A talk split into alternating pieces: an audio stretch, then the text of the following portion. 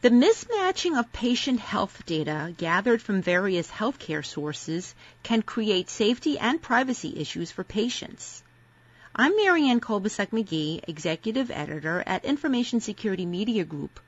Today I'm speaking with Lisa Gallagher, Vice President of Technology Solutions at the Healthcare Information and Management Systems Society, or HIMSS. Lisa will be discussing with us how HIMSS is working with the U.S. Department of Health and Human Services and others on a patient data matching effort and will update us on how that initiative is going.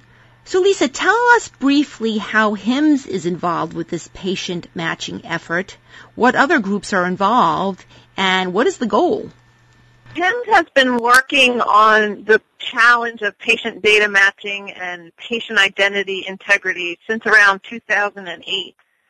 Uh, in fact, the HIMSS Patient Identity Integrity Work Group uh, published several white papers a while back, initially attempting to document the challenge and the problem that organizations were seeing.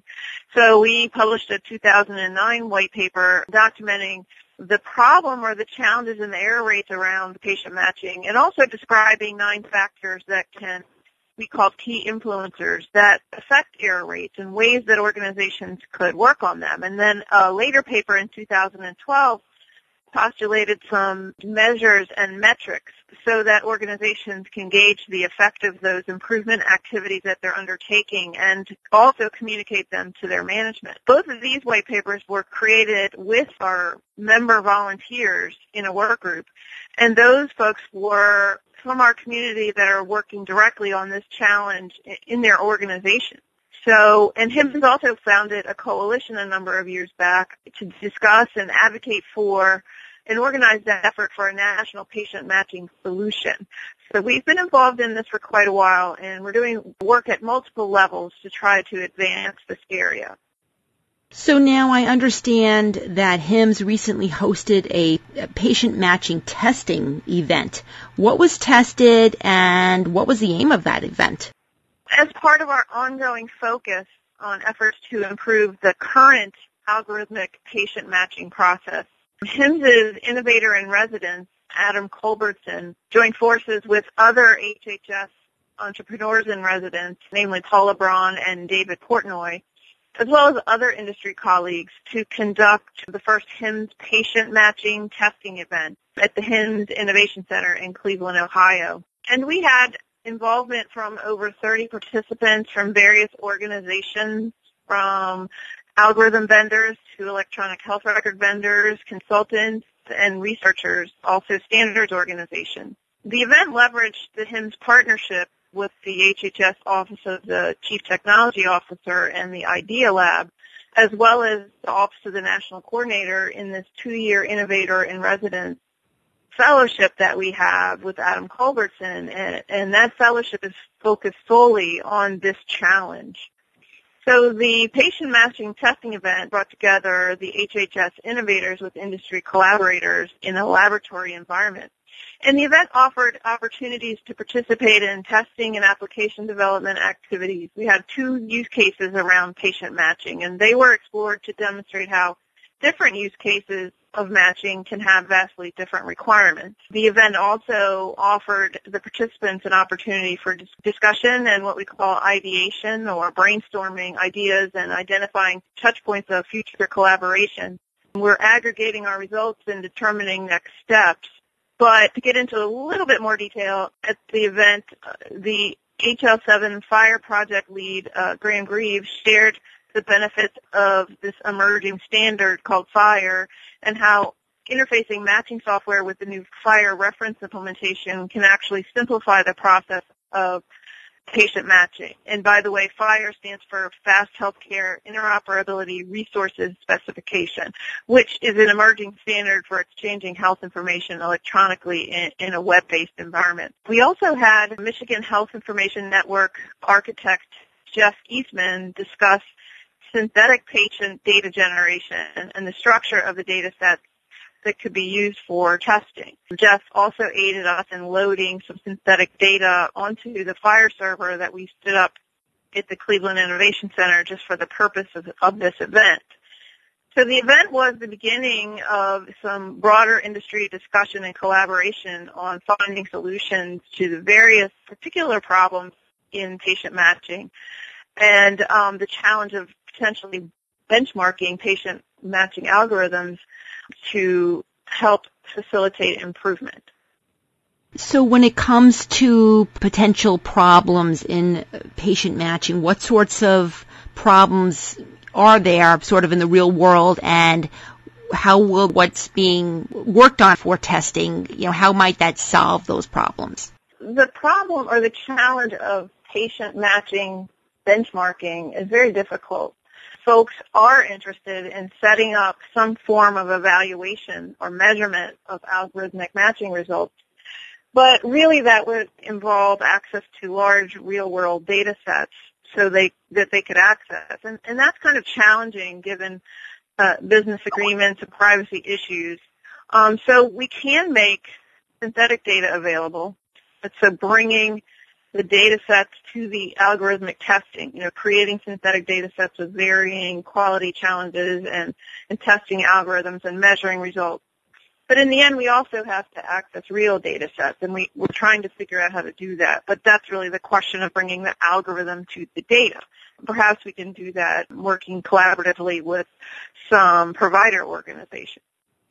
Additionally, in terms of metrics, in the data matching world, the use of metrics such as precision and recall are common and, and they work well, but they may be too complex for the layperson to understand. So the participants were discussing potential other different metrics that would meet some minimum requirements for us and meet some objectives and then may get ultimately better adoption in the industry. So taking the, the particular challenges of a very complex problem and trying to find ways to work together to move it forward. So Lisa, in, in, the real world, in a healthcare setting, why is accurate patient matching important for patient data security and privacy? There are many reasons why accurate patient identification and data matching is important, including privacy and security. So linking data properly and allowing controlled access to that data only to the appropriate individuals is really at the heart of protecting patient privacy. But there are also concerns around patient safety when data is inaccurately linked, and there are tremendous costs associated with organizations having to do correction of errors that are made in the patient matching process. So we have privacy and security. We also have patient safety and cost. So this is a tremendous burden to the industry and as well a real potential barrier to interoperability. So what have you learned so far from the testing?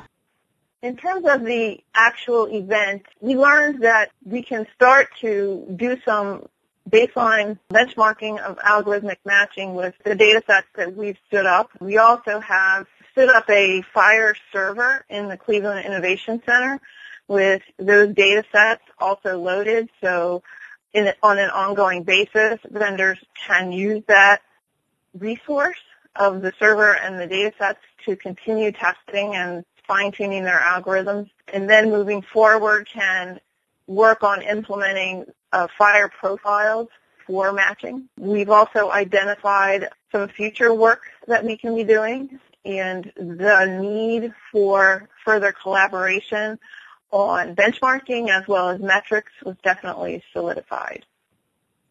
So when it comes to patient matching, again, for layman terms, is it a matter of making sure that whatever data is being accessed or added to a patient record is going into the right person's record? That's right. So errors can manifest in a number of ways. We can have inaccurate matching in terms of false positives, false negatives, so in a false positive, you say, okay, this Mary Smith matches this Mary Smith, when in reality they are not the same person. Clearly there are patient safety implications there. A false negative could be you actually do have the same patient and yet the algorithm says no, that's not the same patient and the, and the records are ultimately not merged. Um, the implication in terms of the level of effort and cost to correct those things are that when errors are encountered, um, there's usually a manual effort that has to take place to correct those errors and properly match the record. So there's the cost element and the manual process of correcting the matches and error and making moving forward with correct matching manually. So now there have been calls by some industry organizations, including CHIME, for Congress to revisit the ban on funding for the creation of a national unique patient identifier. Does HIMSS think the ban should be lifted and why or why not? As I mentioned earlier, HIMSS has long worked on this issue and has long had the view that the industry and the nation really need a national patient matching solution. This is something that we really feel needs to be an industry government collaborative solution.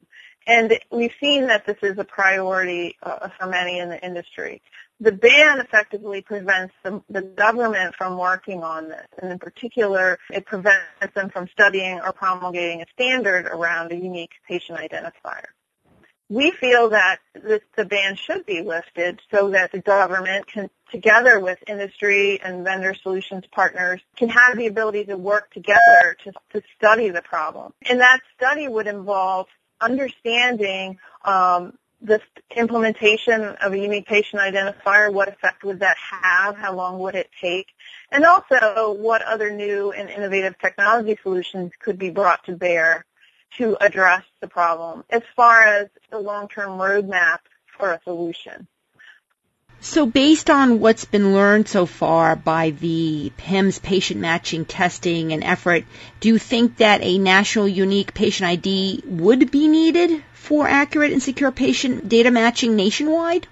Well, I would say that what we need is the ability to assess the effectiveness of potential solutions, and that would include a possible national unique patient identifier. So that certainly needs to be studied, and hence the prohibition should be lifted.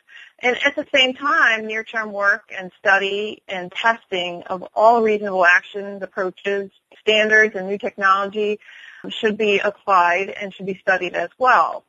So it's a number of things that need to happen, including the lifting of the ban on a unique patient identifier so that we can collectively study the implication and the effect that that would have. And so, in terms of HHS's involvement with the patient matching effort, that does not go against the current ban for them not working on the national unique patient identifier. This would be right. know, two different things. Right, and that's sometimes confusing for folks, but the prohibition is really on the study and or promulgation of a standard for a unique patient identifier. The work that we are all doing to study how to improve, measure and improve the current algorithmic matching methods is not covered by that prohibition. And so work proceeds on that. So briefly, what's next for the patient matching effort? For, in terms of continuation of the work that we're doing on patient matching, we do have thoughts of a, of a future meeting to continue to discuss and socialize the ideas that we talked about at the at the testing event. We're also working on the idea of creating a common API for algorithm vendors. Our attendees thought that this could help spur innovation and improve the flow of data. We also have the FHIR server up and running in the Cleveland Innovation Center, so FHIR profiles could be created and um, used to improve upon the certainty of a match. Um, exact specifications would need to be fleshed out, perhaps in a future meeting, but the overall sense was that these discussions and the ability for folks to be in the room and, and, brainstorm and think of ideas to move this forward, we're going to do that again. It's very possible that our next event will be at the HIMSS 16 conference in February in Las Vegas.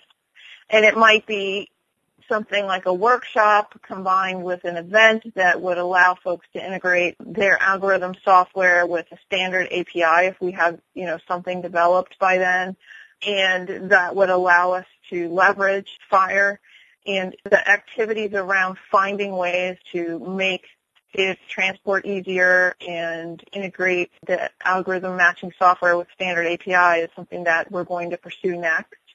So it's a combination of continuing the discussion and collaboration points, but also trying to leverage new technology and new opportunities to improve current state of algorithmic matching. Thanks, Lisa. I've been speaking to Lisa Gallagher of HIMSS. I'm Marianne Kolbasuk McGee of Information Security Media Group. Thanks for listening.